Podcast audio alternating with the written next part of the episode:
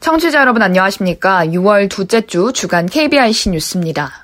정부가 장애인이나 고령자 등도 키오스크를 불편함 없이 이용할 수 있도록 정부 접근성이 보장된 제품을 우선 구매하는 방안을 추진하기로 했습니다. 과학기술정보통신부는 이런 내용을 담은 지능정보와 기본법 시행령 개정안이 지난 10일부터 시행에 들어갔다고 밝혔습니다. 그간 키오스크는 표기 글씨가 너무 작고 조작 방법이 복잡하다라는 이유 등으로 시민들의 불편을 초래했다라는 지적을 받았습니다. 과기 정통부 장관은 국가기관 등의 검증을 받은 제품 우선 구매를 요청할 수 있고 조달청장은 관련 조달 기준을 마련할 수 있게 됩니다. 과기정통부는 시험평가기관 지정 등 후속 조치도 추진합니다. 한편 정보 접근성이란 개인이 시각, 청각 등 신체적 또는 인지적 제약 등에도 불구하고 서비스와 제품을 이용할 수 있는 것입니다. 내년부터 신축되는 50제곱미터 이상 음식점, 편의점 등 소규모 공중이용시설은 주 출입구 경사로 등 장애인 편의시설을 의무적으로 설치해야 합니다. 보건복지부는 이 같은 내용을 담은 장애인, 노인, 임산부 등의 편의 증진 보장에 관한 법률 시행령 일부 개정안을 최근 입법 예고했습니다. 이번 개정안은 일정 규모 이상만 편의시설이 설치돼 휠체어 이용 장애인 등의 소규모 공중이용시설 접근이 불가능함에 따른 장애계 지속적인 개선 요구를 반영해 마련했습니다.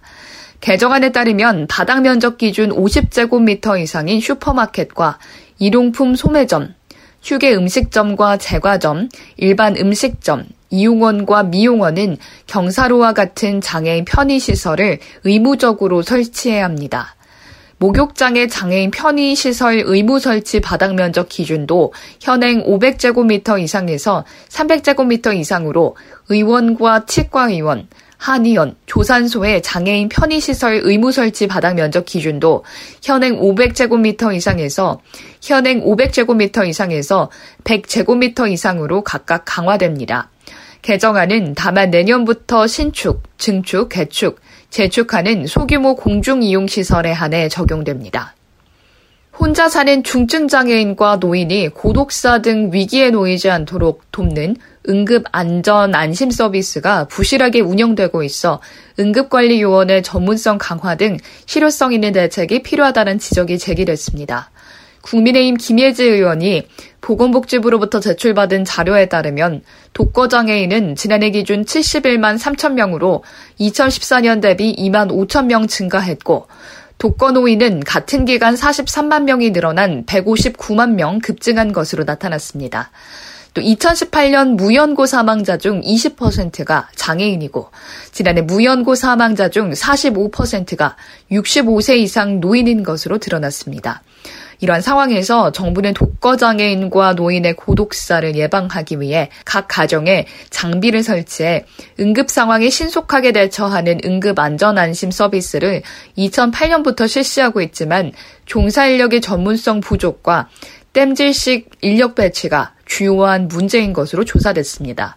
복지부 자료에 따르면 응급 상황을 담당하는 응급관리요원은 전국에 600여 명 근무하고 있지만 최근 5년간 1,401명의 인력이 퇴사했고 퇴직자의 평균 근속 연수 또한 19.3개월에 불과한 것으로 집계됐습니다.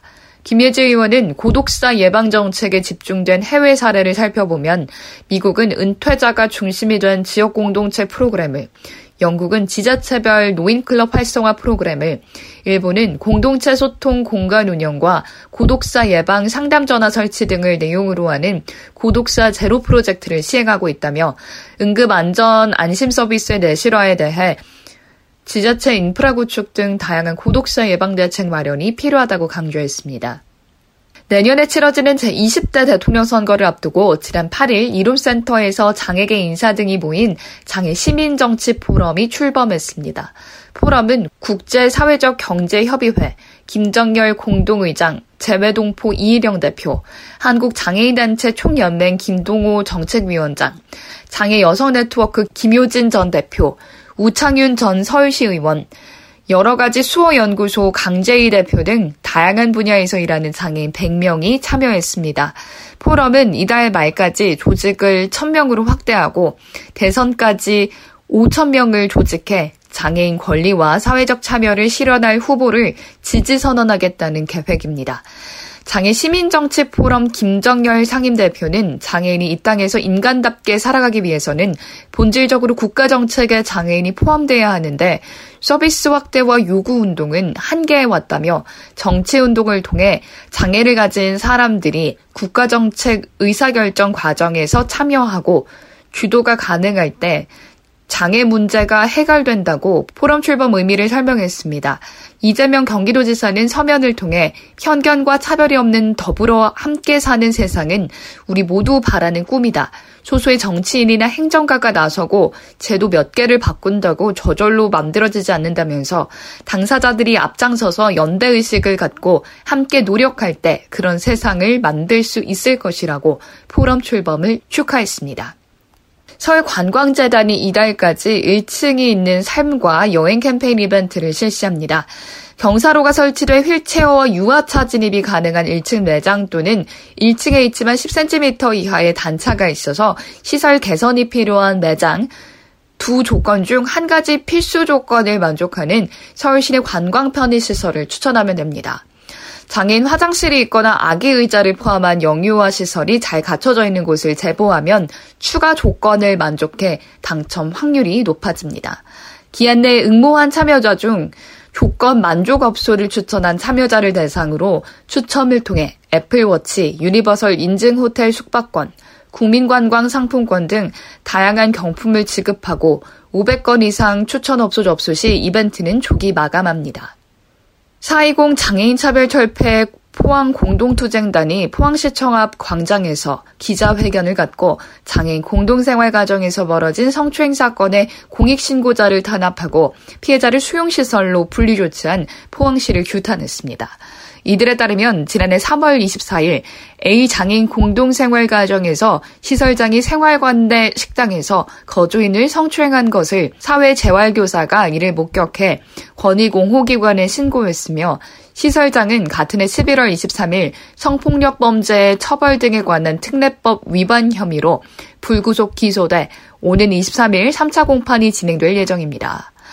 공익신고자 이모 씨는 신고 이후 보복행위 등에 대한 불안감과 6세 이상 시각장애 아동 양육의 부담으로 그해 5월 육아휴직에 들어갔다가 1년 후인 올해 4월 16일 복지관을 제출하면서 해당 시설 법인 대표이사와 시설장이 부당 노동행위를 시작했다라는 것이 단체 주장입니다.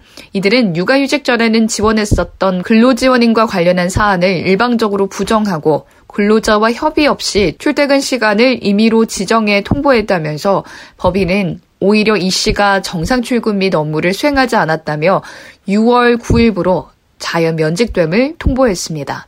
성추행 피해자 또한 사건 신고 후 분리 조치와 피해에 대한 종합적인 지원이 이뤄지지 않았다고 420 포항 공투단은 지적했습니다.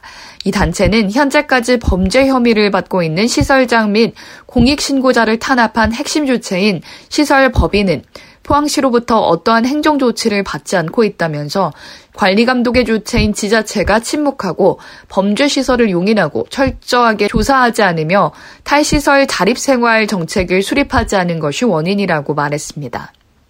제한 미얀마 봄혁명 지지자 단체 회원 10여 명과 장애인 단체들이 지난 9일 이룸센터 앞에서 미얀마의 현 상황을 알리고 군부 쿠데타의 종식과 민주주의 회복을 위한 연대 기자회견을 열었습니다. 미얀마에서는 지난 2월 1일 군부 쿠타타가 일어나 아웅산 수치 국가고문과 대통령 및 정치 지도자들이 가택 연금됐고 미얀마 군 참모총장 민나웅 훌라인이 권력을 장악했습니다. 쿠데타 이후 시민들의 저항이 지속되고 있는 가운데 군부의 강경 대응으로 5월 18일 기준 사망자는 802명, 체포 구금이 된 시민이 5,210명에 달하는 등 혼란이 지속되고 있습니다. 이날 한국장애인연맹 황광식 회장은 규탄 발언을 통해 고통받고 있는 미얀마의 장애인들과 국민들에게 당신들은 혼자가 아님을 이야기해주고 싶었다며 기자회견 개최 이유를 밝혔습니다. 장애 당사자 박진수 씨와 제한 미얀마 봄혁명 지지자 대표 저 윈태 씨는 기자회견문을 통해 한국 장애인을 비롯한 시민들과 미얀마 시민들의 연대를 선언하고 한국 정부와 국제사회의 책임 있는 역할과 구체적인 행동에 나설 것을 촉구했습니다.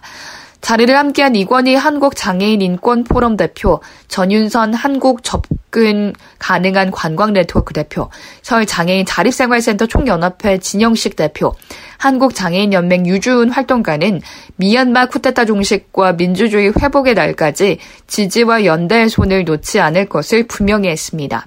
이상으로 6월 둘째 주 주간 KBIC 뉴스를 마칩니다. 지금까지 제작의 이창훈, 진행의 유정진이었습니다. 고맙습니다. KBIC.